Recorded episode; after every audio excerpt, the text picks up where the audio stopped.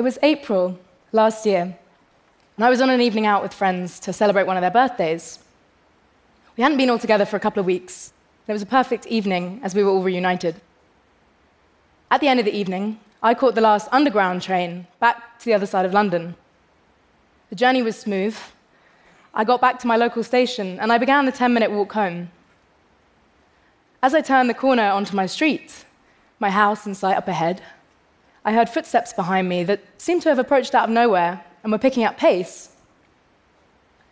Before I had time to process what was happening, a hand was clapped around my mouth so that I could not breathe, and the young man behind me dragged me to the ground, beat my head repeatedly against the pavement until my face began to bleed, kicking me in the back and neck, while he began to assault me, ripping off my clothes and telling me to shut up as I struggled to cry for help.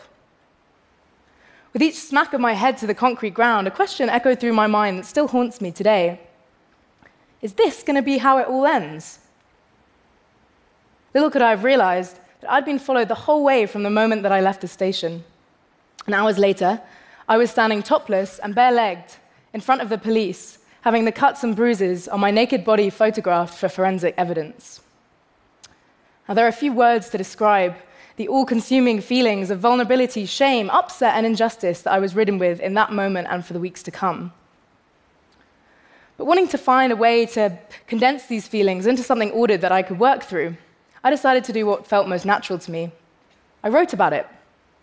It started out as a cathartic exercise. I wrote a letter to my assaulter, humanizing him as you, to identify him as part of the very community that he had so violently abused that night.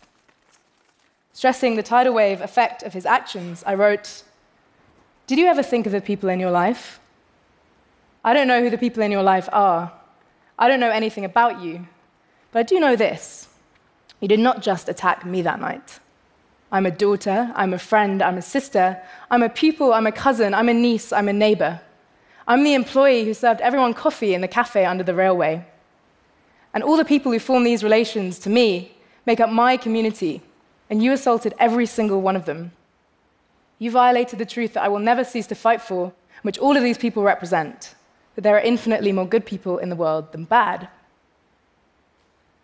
But determined not to let this one incident make me lose faith in the solidarity of my community or humanity as a whole, I recalled the 7 7 terrorist bombings in July 2005 on London transport and how the mayor of London at the time, and indeed my own parents, had insisted that we all get back on the tubes the next day so that we wouldn't be defined or changed by those that had made us feel unsafe.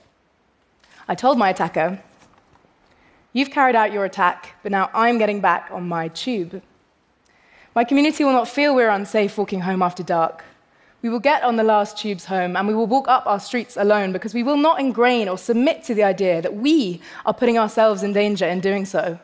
We will continue to come together like an army when any member of our community is threatened. And this is a fight you will not win. At the time of writing this letter,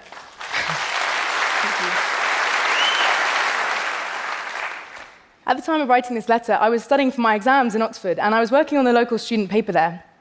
And despite being lucky enough to have friends and family supporting me, it was a pretty isolating time. I didn't know anyone who had been through something like this before, at least I didn't think I did. I'd read the news reports, the statistics, and I knew how common sexual assault was. And yet I couldn't actually name a single person that I'd heard speak out about an experience of this kind before.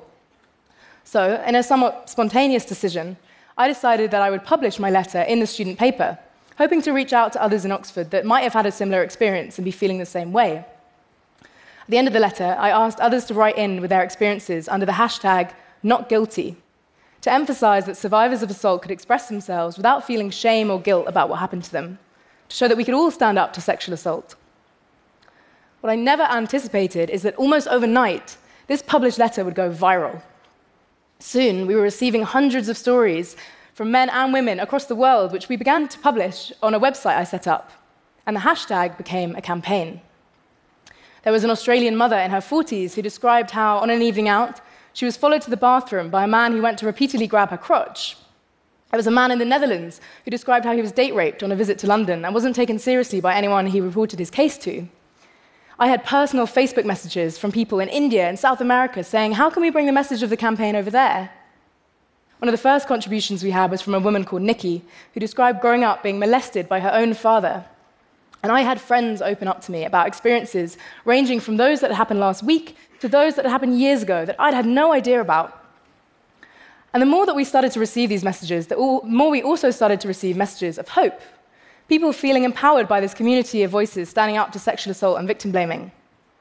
One woman called Olivia, after describing how she was attacked by someone she had trusted and cared about for a long time, said, I've read many of the stories posted on here, and I feel more hopeful that if so many women can move forward, then I can too. I've been inspired by many, and I hope I can be as strong as them someday, and I'm sure I will.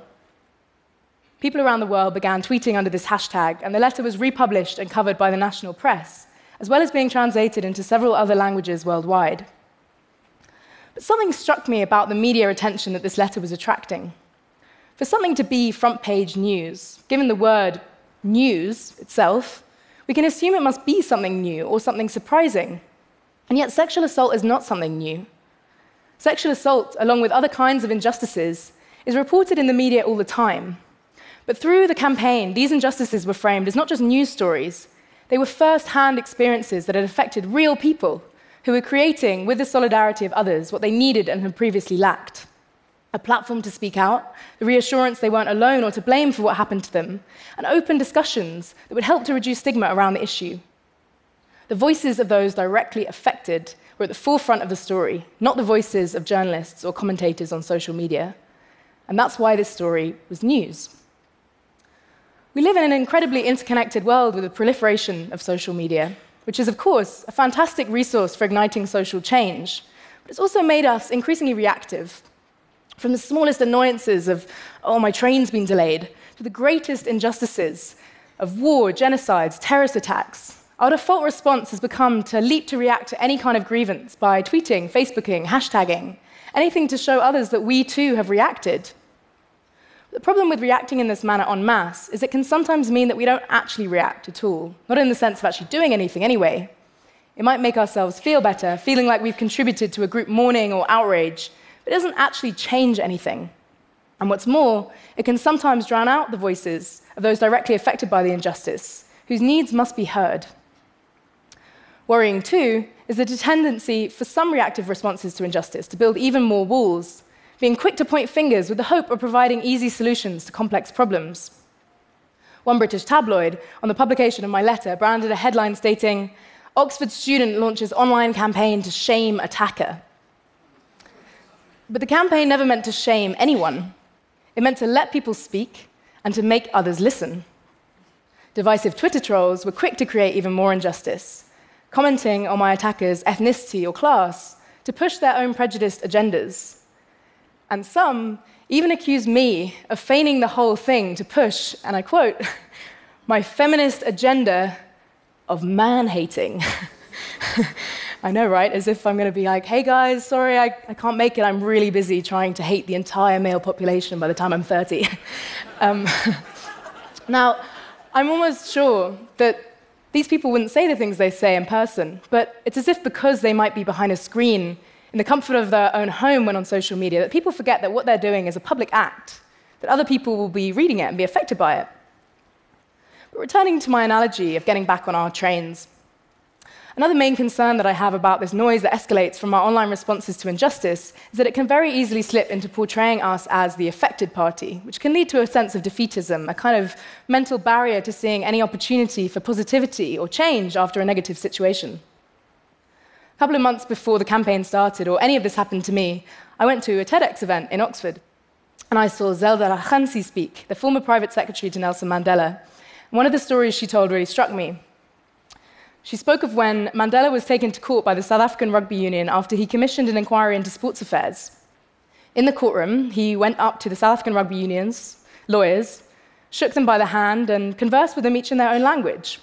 And Zelda wanted to protest, saying, you know, they had no right to his respect after this injustice that they had caused him. But he turned to her and said, You must never allow the enemy to determine the grounds for battle. And at the time of hearing these words, I didn't really know why they were so important, but I felt that they were, and I wrote them down in a notebook that I had me, on me at the time. But I've thought about this line a lot ever since.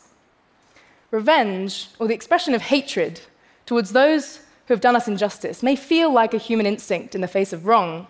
But we need to break out of these cycles if we are to hope to transform negative events of injustice into positive social change. To do otherwise continues to let the enemy determine the grounds for battle. Creates a binary where we, who have suffered, become the affected, pitted against them, the perpetrators. And just like we got back on our tubes, we can't let our platforms for interconnectivity and community be the places that we settle for defeat. But now I don't want to discourage a social media response, because I owe the development of the Not Guilty campaign almost entirely to social media. But I do want to encourage a more considered approach to the way we use it to respond to injustice. And the start, I think, is to ask ourselves two things. Firstly, why do I feel this injustice? In my case, there were several answers to this. Someone had hurt me and those who I loved, under the assumption that they wouldn't have to be held to account or recognize the damage they had caused. Not only that, but thousands of men and women suffer every day from sexual abuse, often in silence, and yet it's still a problem that we don't give the same airtime to as other issues. Still an issue many people blame victims for. So, next, ask yourself how, in recognizing these reasons, could I go about reversing them? With us, this was holding my attacker to account, and many others. It was calling them out on the effect that they had caused. It was giving airtime to the issue of sexual assault, opening up discussions amongst friends, amongst families, in the media that had been closed for too long, and stressing that victims shouldn't feel to blame for what happened to them. We might still have a long way to go in solving this problem entirely, but in this way, we can begin to use social media as an active tool for social justice, as a tool to educate, to stimulate dialogues, to make those in positions of authority aware of an issue by listening to those directly affected by it. Because sometimes these questions don't have easy answers. In fact, they rarely do. But this doesn't mean we still can't give them a considered response. In situations where you can't go about thinking how you'd reverse this feeling of injustice, you can still think Maybe not what you can do, but what you can not do. You can not build further walls by fighting injustice with more prejudice, more hatred. You can not speak over those directly affected by an injustice. And you can not react to injustice only to forget about it the next day just because the rest of Twitter has moved on. Sometimes not reacting instantly is, ironically, the best immediate course of action we can take. Because we might be angry, upset, and energized by injustice, but let's consider our responses. Let us hold people to account without descending into a culture that thrives off shaming and injustice ourselves. Let us remember that distinction so often forgotten by internet users between criticism and insult. Let us not forget to think before we speak, just because we might have a screen in front of us. And when we create noise on social media, let it not drown out the needs of those affected, but instead let it amplify their voices. So the internet becomes a place where you're not the exception if you speak out about something that has actually happened to you. All these considered approaches to injustice evoke the very keystones upon which the internet was built to network, to have signal, to connect. All these terms that imply bringing people together, not pushing people apart. Because if you look up the word justice in the dictionary, before punishment, before administration of law or judicial authority. You get the maintenance of what is right. I think there are few things more right in this world than bringing people together, than unions. And if we allow social media to deliver that, then it can deliver a very powerful form of justice indeed. Thank you very much.